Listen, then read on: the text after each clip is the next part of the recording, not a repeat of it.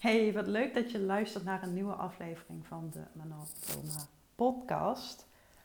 Geloof het of niet, maar ik lig plat op mijn rug op, het, uh, op mijn uh, gymmatje, mijn yogamatje. Ik heb vanochtend gewandeld en uh, ben daarna aansluitend mijn oefeningen gaan doen. Dus ik heb hier ook op mijn kantoor trouwens, ik heb een hele grote inbouwkast en uh, nou, daar, er ligt ook een hele riedel gewichten in en elastieken en uh, dat soort uh, spul. Dus ik heb net mijn dingetje weer gedaan. En ik, ik was nog even zo een beetje aan het stretchen, weet je wel, met mijn benen zo naar links en rechts. Ik werd een beetje doezelig, want het is ook best warm. En toen schoot er opeens een, een hersenspinsel door me heen. En ik dacht, dat ga ik even met mijn lieve kijkbuisvrienden delen. Want we zijn heel vaak gericht op het claimen van een positionering. Dat is natuurlijk ook wat ik je leer in mijn groepsprogramma Powerful Positioneren. je echt positioneren op een manier die bij jou past, die goed voelt, die ook aansluit op je profiel. Uh, het Fascinate profiel, wat jou natuurlijk niet zozeer inzichten geeft in hoe je jezelf ziet, maar meer in hoe anderen jou zien wanneer je op je best bent. En alles wat daaruit komt, dat gaan we uitlichten en uitvergroten in jouw positionering. En dan kun je natuurlijk, qua positionering kun je natuurlijk echt alle kanten op. Hè?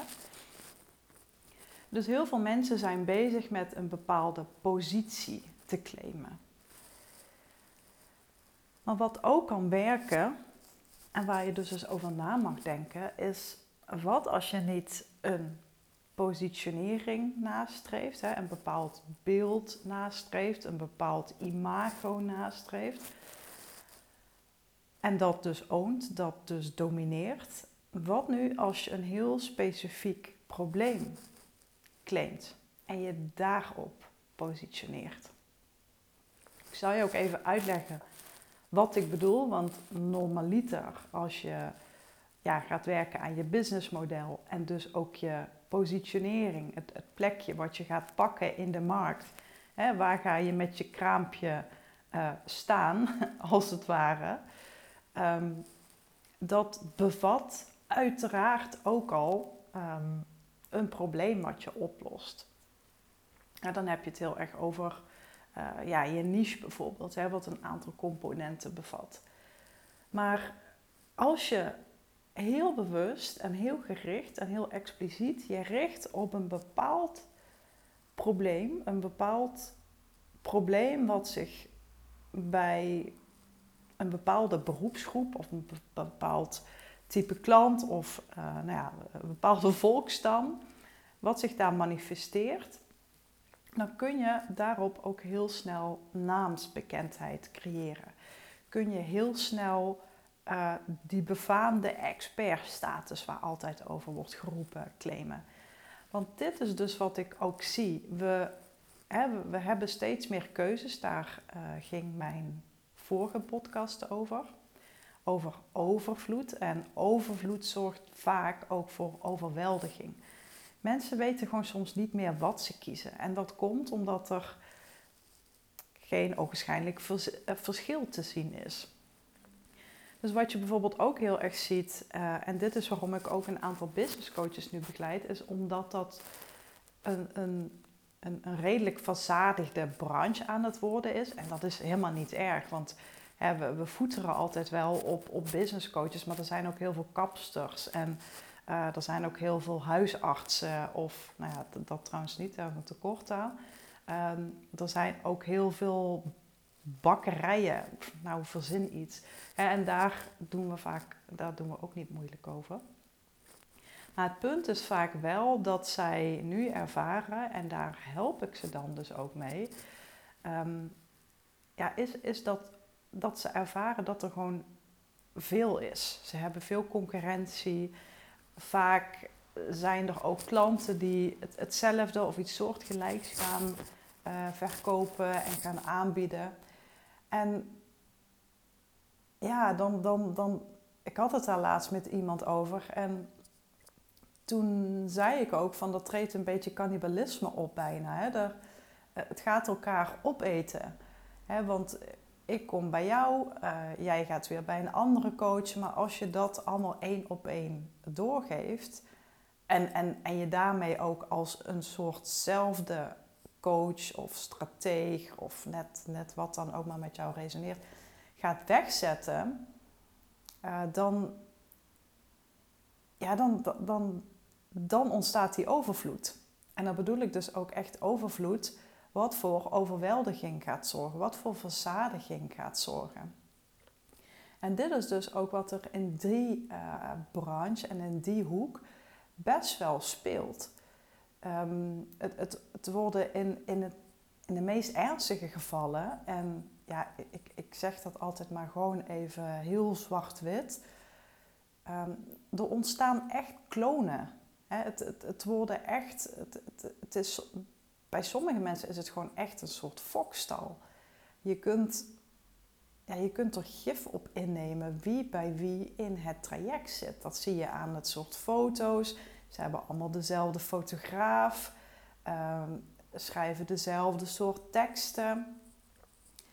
En daar is aan zich niets mis mee, want het, het is natuurlijk ook logisch dat je, um, hè, dan maak ik maar weer eens de vergelijking uh, met koken, dat als jij kookles gaat volgen, dat jij een zekere periode het recept volgt van je meester, van de chefkok waar je van leert. Maar als je zelf een uitmuntende chefkok wil worden, dan is het nodig dat je een eigen stijl ontwikkelt. Want anders ben je een, een kopie van de nummer 1, van de meester. En ja, een kopie zal nooit zo succesvol worden als het origineel. Sterker nog, hoe meer kopieën, hoe aantrekkelijker vaak het origineel wordt. als je, ik heb daar, nou mag je ook gerust weten, ik uh, ik ben me aan het oriënteren om, uh, om een investering te doen, ook in Chanel-tassen. En nu denk je misschien, wat? Jij? Chanel-tassen? Uh, je bent toch helemaal niet zo'n vrouwtje? Nee, dat klopt. Maar ik vind het merk echt, echt geweldig. Ik vind het een heel mooi merk. Ook hoe het is ontstaan. Um, ik, ik heb daar wel eens een documentaire over gezien. Uh, en je kunt daar zoveel lessen uithalen, wat, wat, ja, wat, heel, uh, wat gewoon heel leerzaam is. Ik vind het gewoon een fantastisch merk. Het is, um, het is echt, het heeft echt allure. Het is al jarenlang consistent. Het is al jarenlang hè, de, de crème de la crème. En zo'n tas dat is ook iets wat Chanel doet. Chanel verhoogt volgens mij drie keer per jaar. Nou, pin me er even niet op vast. Ik ben, ik ben geen uh, expert of zo. Uh, verhoogt drie keer per jaar zijn prijzen. En de tassen die ze maken, niet allemaal natuurlijk. Er zijn er ook die um, nou, wat minder waardevast zijn en wat, wat minder stijgen in, in prijs. Maar er zijn een aantal modellen Zeker als het een, een zeldzaam ontwerp is of een collectors item, uh, die gewoon ieder jaar stijgen in prijs. Dus ook als je zo'n investering doet, dan is dat over tien jaar, nou ja, dat hoop je dan althans, maar ja, dat is de gok met uh, beleggen en aandelen en investeren. Dan hoop je dat het gewoon meer waard uh, is. Als je in nou ja, de jaren 60 bij wijze van spreken een, een Chanel-tas had gekocht, nou dan, uh, dan, dan, dan had, je, had, je, had je nu echt wel lol, zeg maar. Dan, ja, dan, dan lag je de ballen uit je broek, zoals ik dan wel eens vaker lomp zeg. Dus daar, um, ja, daar ben ik me een beetje aan het verdiepen. Um, ik doe dat trouwens samen met Rick, want hij vindt dat soort dingen ook heel erg leuk. Hij heeft het dan wat meer met horloges. En uh, nou ja, goed, dat, is een beetje iets waar we ons en ik me dus op aan het oriënteren ben. Um, ja, nogmaals, waarom doe je dat? Want ik ben natuurlijk niet zo'n. Ja, dat weet ik van mezelf ook. Ik, ik hou echt wel van kleding. En, maar ik, ik, ben geen, uh, nee, ik ben geen modepopje of zo. Ik bedoel, ik heb hier in huis zoveel inbouwkasten. Um, maar ik denk dat ik nog niet eens eens de helft heb gevuld. Omdat het, ik heb er gewoon niet zo heel erg veel mee. Dus zo'n tas is voor mij ook echt iets voor later als belegging. Uh, net zoals dat ik gewoon ook echt op de, op de beurs zeg maar, aandelen heb gekocht. Maar ja, dan, dan staat het in je app. En je kunt natuurlijk wel zien wat de aandelen doen. Of ze in het groen staan of ze in het rood staan. Hoeveel ze zijn gestegen. Wat je gemiddelde aankoopprijs is. Nou ja, allemaal dat soort dingen. Maar het is niet fysiek. Het is niet tastbaar. En dat maakt het natuurlijk wel, ehm, ja, dat maakt het gewoon wel leuk. En volgens mij had ik ehm, een aantal podcasts geleden heb ik die opmerking een keer gemaakt. Want ik, ik snap ook echt wel wat dit vandaan komt. Maar ik zag bij ehm, iemand online iets voorbij komen over uh, het aantippen van pijnen en verlangens in je marketing en problemen. En daar werd dus de vergelijking gemaakt met Chanel en dat Chanel dat niet nodig heeft om op pijnen te prikken of problemen aan te stippen. Dat is een merk wat het gewoon heel erg op verlangen uh, intuned. En daarop zei ik toen ook van, ja maar verlangen en pijn is of verlangen of ongemak, hoe je het, hè, het is net het woord ook wat met je resoneert. Dat gaat gelijktijdig op. Het, het een bestaat niet zonder het ander. Sterker nog, omdat er een verlangen is, is er dus ook ergens wat ontbreekt in iemands leven. En dat hoeft dus niet een, een pijn te zijn zoals je ze misschien kent door het online ondernemerschap niet zichtbaar zijn, geen klanten, geen geld, noem maar op. Maar het kan dus ook een pijn zijn of een ongemak uh, op identiteitsniveau. En Chanel doet dat natuurlijk fantastisch, want als je met een Chanel tas koopt, dan draagt dat bij aan een stukje identiteitsvorming. Wie wil je zijn? Dus zonder die tas of zonder die broche of zonder die oorbellen, ehm, kun je jezelf niet volledig uitdrukken als de persoon die je wil zijn. Dus zonder dat merk of zonder dat product kun je jezelf niet zo uitdrukken als de persoon die je wil zijn. En dit brengt me terug op waar ik deze podcast mee begon, is dat we positionering vaak bekijken, en dit komt natuurlijk ook door, hè, door wat er online gedeeld wordt, is dat het heel erg draait om de buitenkant, de mooie foto's enzovoort. En natuurlijk is daar absoluut iets van te zeggen. dat draagt bij aan de beleving, het geeft een bepaald gevoel af. Maar als dat je uitgangspunt is, die buitenkant, dus dat imago naar buiten toe, dan mis je dus de binnenkant.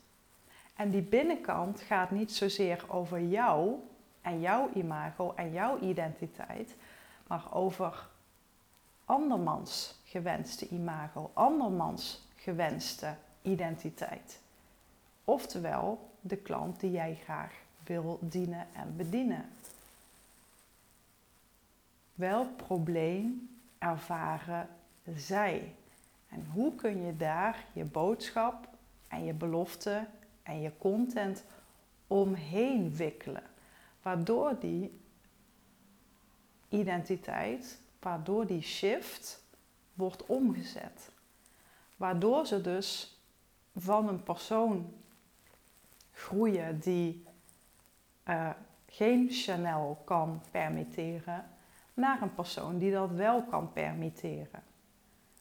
En Chanel staat hier dan even als voorbeeld in. Hè? Dat, dat mogen duidelijk zijn. Want misschien denk jij, ja, ik heb helemaal niks met Chanel. Ik vind een uh, linnen tasje van de HEMA vind ik net zo leuk. Helemaal prima. Het, het gaat even om het voorbeeld van wat jouw product of dienst of programma inwisselt, oplost, bewerkstelligt om die identiteit, om, die gewenste, om dat gewenste imago te bereiken en te bewerkstelligen. Dat mag je je afvragen. Welk probleem is het wat jij oplost? En als je je daarop positioneert en daarmee dus een ander helpt naar dat verlangen, naar die identiteitsshift, dan positioneer jij je als vanzelfsprekend op dat gebied. Dit is dus het verschil tussen positionering van de buitenkant aanvliegen en bekijken en, en het heel erg een, ja, een me-show maken, want dat, dat hangt er soms wel een beetje aan vast. Maar het veel meer om de ander laten draaien. En ja, die wilde ik je even meegeven, zo mijmerend op mijn matje. Ik ben heel benieuwd uh, of die uh, iets bij jou heeft getriggerd. Laat het, uh, laat me weten. Ik vind het super leuk om eh, berichtjes te krijgen hierover. Ja, en mocht je nu heel graag en staan te springen om te werken aan jouw powerful positionering, zodat jij die identiteit gaat vormgeven waar je zo naar verlangt. Voor de klant die je zo graag wil bereiken, neem dan even contact met me op over mijn programma Powerful Positioneren. Wat 21 augustus gaat beginnen. Waar ik super veel zin weer in heb. Ik sta echt te, ja, ik sta echt te popelen. Ik vind dat, ik heb er zoveel zin in. En uh, mocht je nu al langer zitten te twijfelen hierover? Heb je daar vragen over? Heb je bepaalde twijfels of onzekerheden? Deel ze alsjeblieft met me, want dan kunnen we even in gesprek gaan. Kan ik even met je meedenken? En als ik dan denk dat dit voor jou niet de juiste stap is, dan reken maar van yes dat ik dat ook gewoon eerlijk zal zeggen en delen met je. Oké? Wens ik jou voor nu een hele mooie, fijne dag. En tot de volgende podcast. Doei doei!